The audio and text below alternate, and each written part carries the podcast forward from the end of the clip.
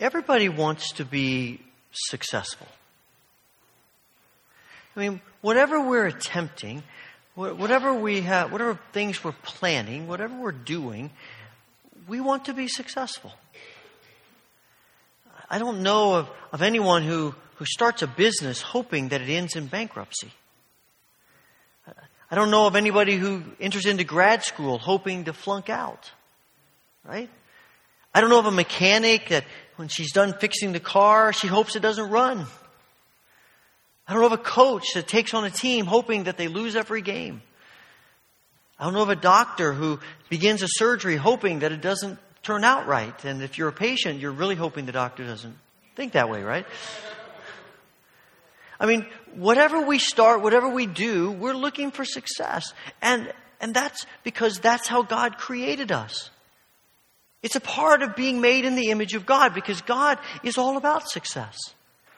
All you have to do is read the creation story. At the end of every day of God making all the things that He makes, He gets to the end and He looks at it and He says, That's good. That's really good. it is, He's saying, success. I accomplished what I was hoping and wanting to accomplish. And He has put that within every single one of us.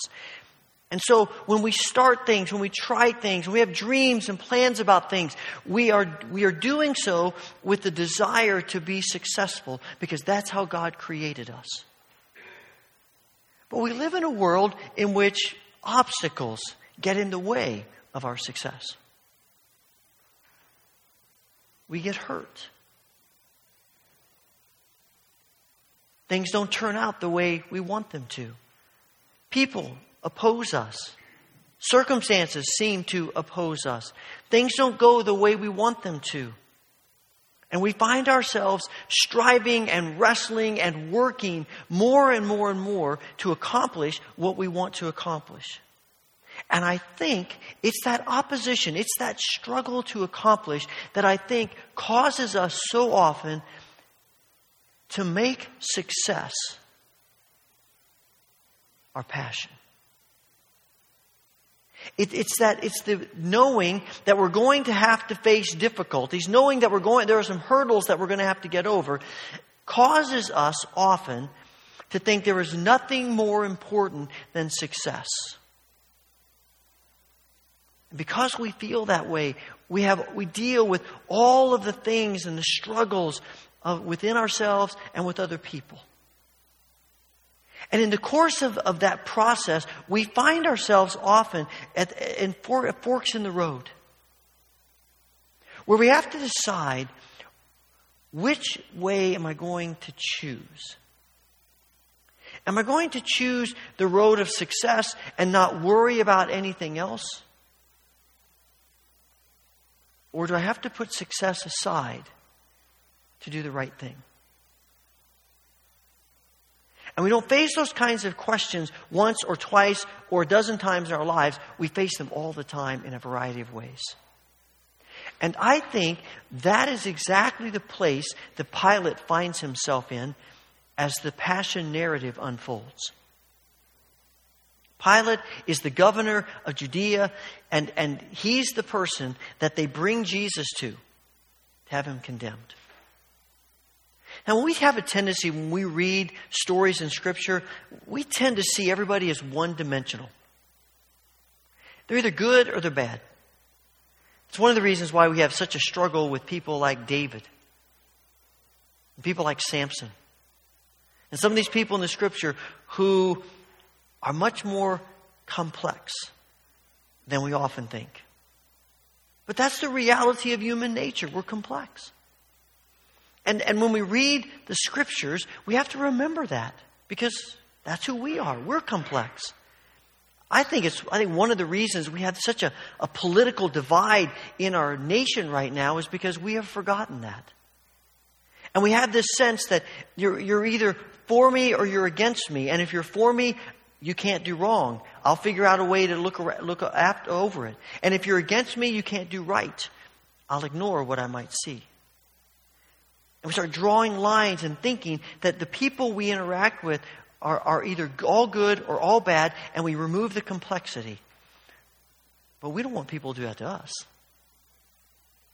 because we know we're complex. And here is Pilate wavering, tottering what to do. He wants to release Jesus. He knows he's not, he's not uh, immune to, injust, to injustice. He knows, Matthew tells us, the only reason Jesus is standing in front of him is because the religious leaders are envious of Jesus.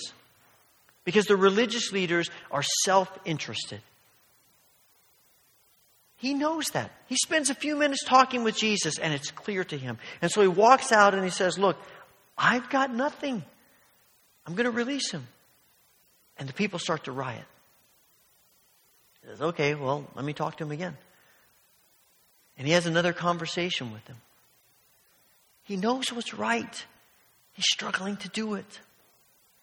Because his success as a leader, his dreams, his plans that he has worked so hard for, are hinging in the balance of this decision. So he takes the, does the next best thing he can think of. He tries to pass the buck. Man, is Pilate human or what, right?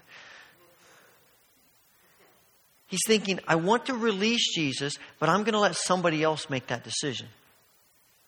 So he, he hears that he's from Galilee, so he says, Herod's in town, send him to Herod. And Herod talks to Jesus for a little bit and decides, I'm not doing this, and he sends him back to Pilate. I'm sure Pilate's, Pilate's uh, you know, heart sunk into his stomach when the, when the soldiers came back in with Jesus. What are you guys doing here? Uh, Herod said, I'm not dealing with it. Send him back. And his mind continues to spin, and he comes up with a brilliant idea. Every year, they release a prisoner. So he says, That's what I'll do. And he turns to his aide and he says, Look, who's the worst guy we've got in prison? Who's the, who's the most dangerous criminal we have behind bars? Who's the most, who, who's the worst? And the guy says, Oh, that's easy. That's Barabbas. Said, Okay, what about Barabbas? He says, Well, he's committed murder, insurrection, treason. I mean, he's done it all. And he, he, said, he said, the people don't people hate him. Oh yeah, they want him in prison. You bet they do. Okay, go get him. And so he brings Barabbas and he takes him out and stands before the people. Barabbas on one side, Jesus on the other. It's an interesting. Barabbas' given name is Jesus Barabbas, and he says, "Who do you want? This Jesus or this Jesus?" And Pilate's thinking to himself, "This is going to be so easy." Who in their right mind would choose Barabbas? Who wants their kids on the streets when Barabbas is loose? Nobody wants to hang out with Barabbas. I suspect that all the other criminals they've released through the years probably were in there for tax evasion or petty theft, but not this kind of stuff. You don't release those kinds of prisoners. And Pilate is again shocked. We want Barabbas released. It's like, you're kidding me.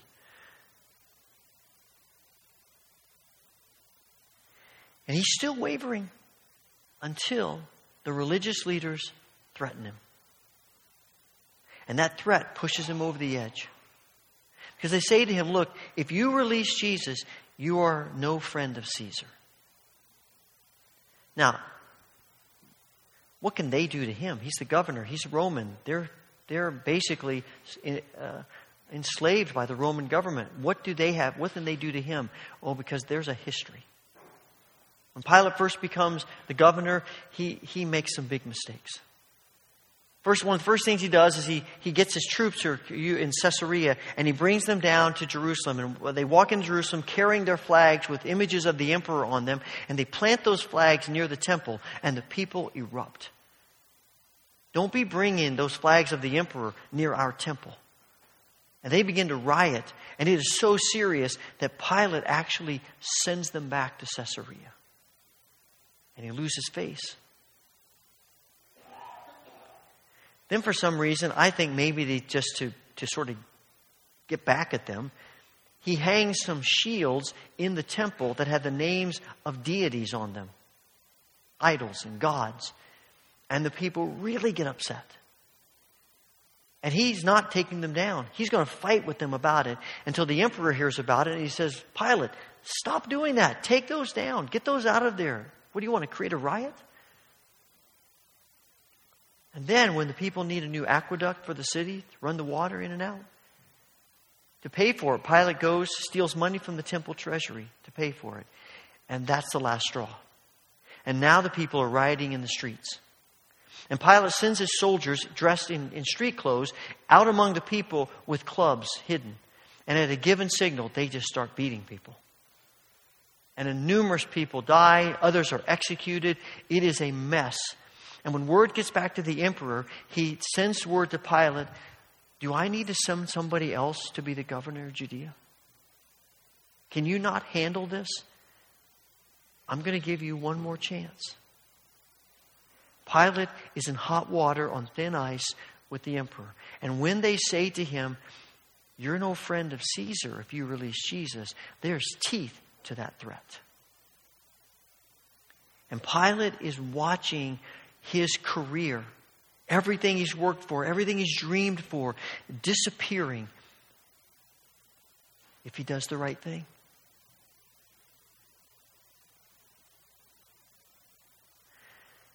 You and I face a lot of similar kinds of circumstances.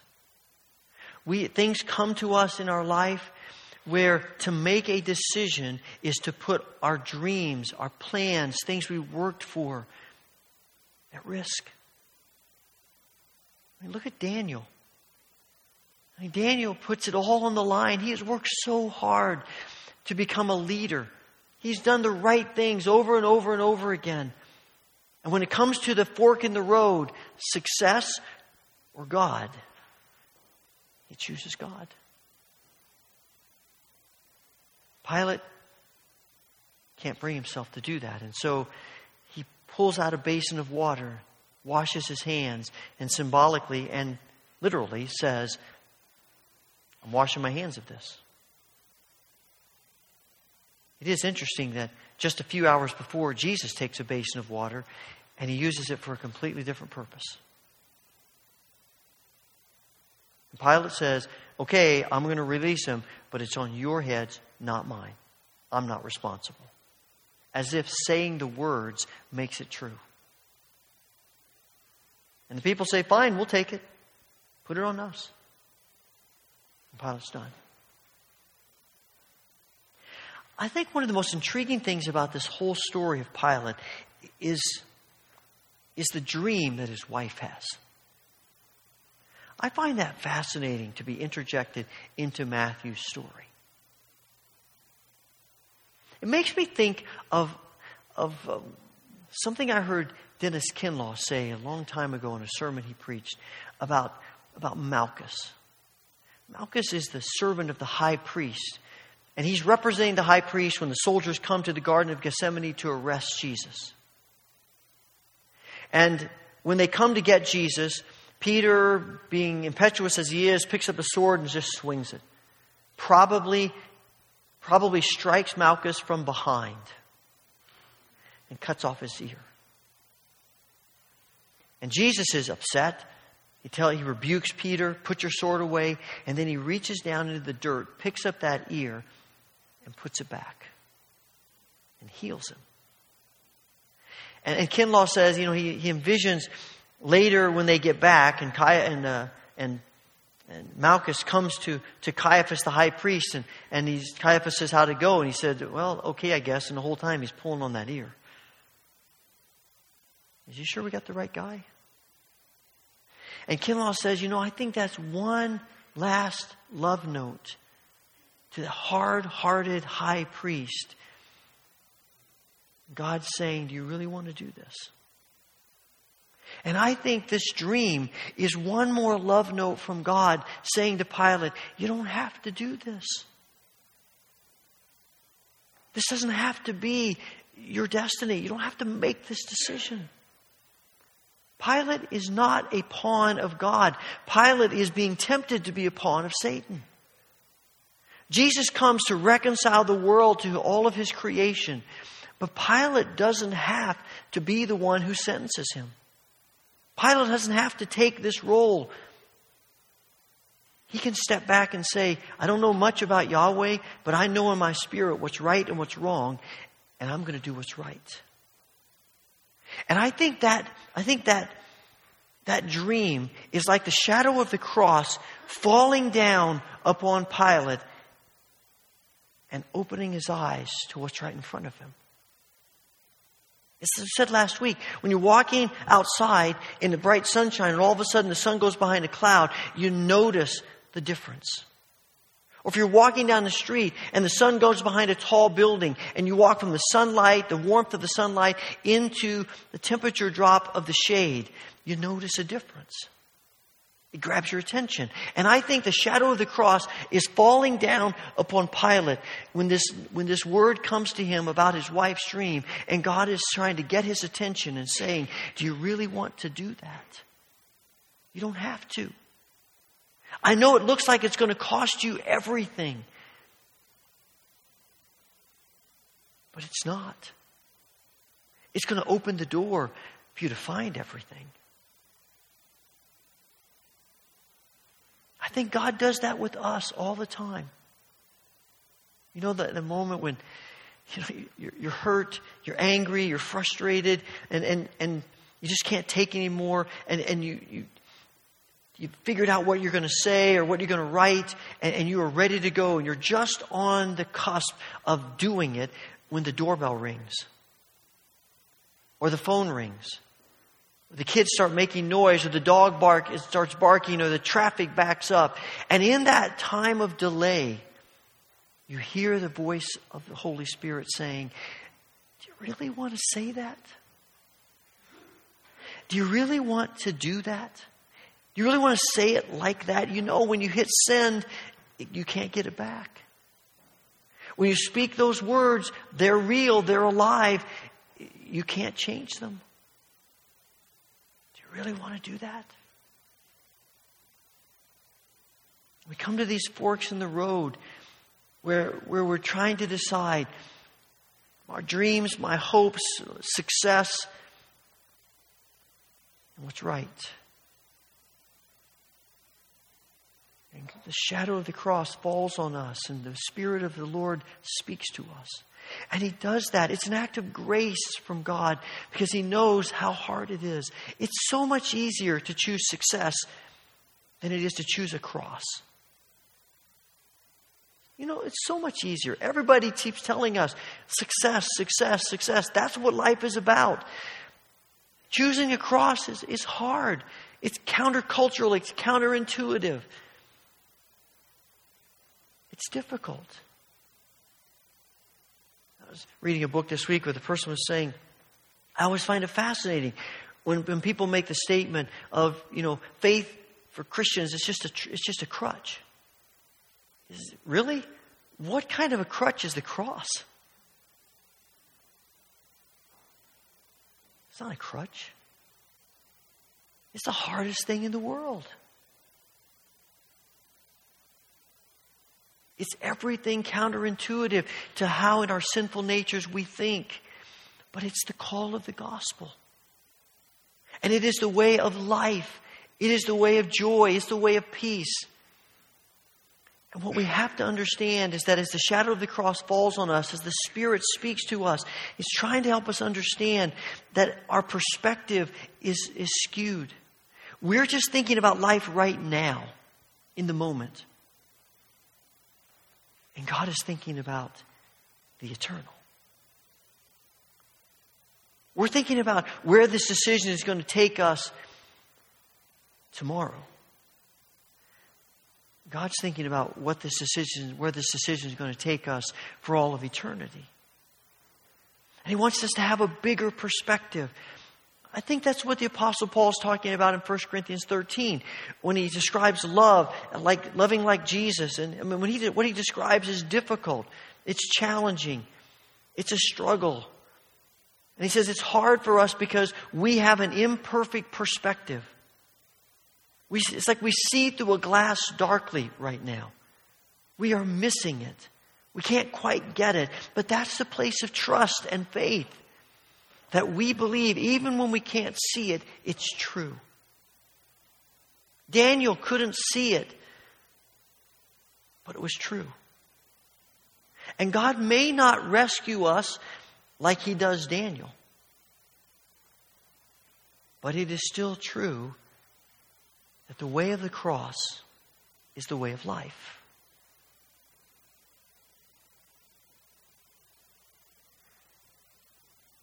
It's what Paul is describing in Philippians chapter 2. You know, that those verses where we, we think about you know, Jesus, Paul is saying about Jesus that though he was very nature God, he chose not to grasp that.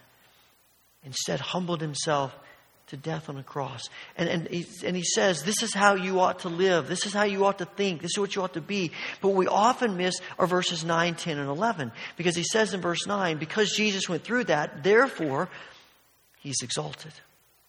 Therefore, he, he receives the greatest blessings of God to the glory of God.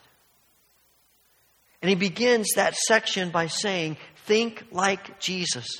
Have this mind in you that was in Christ Jesus. And to think like Jesus is not just to go to the cross, but to, to embrace the cross because we see the bigger picture. Because we've been we've gotten a glimpse of the eternal perspective, like Jesus. And that's the calling of the cross. The great poet, author, pastor, George MacDonald, probably the most influential person in C.S. Lewis coming to faith once said, The Son of God did not suffer unto death so that we wouldn't suffer. The Son of God suffered unto death so that our sufferings might be like His. And that's the call of the cross. Whatever we give up, is going to be eternally worth it. Whatever sacrifices we make are going to be eternally worth it. And I think once we understand it, I think it'll be worth it even before eternity. Because it's drawing us closer and closer to God, who is the source of everything we've been created to experience. The shadow of the cross convicts us. The shadow of the cross speaks to us. The shadow of the cross reminds us that there is more. Holy Father, we want to thank you. Thank you for caring enough about us to give us your grace in these difficult moments of life.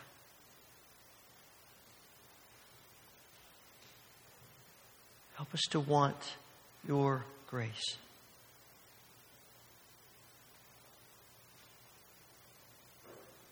We pray this through Jesus. Amen.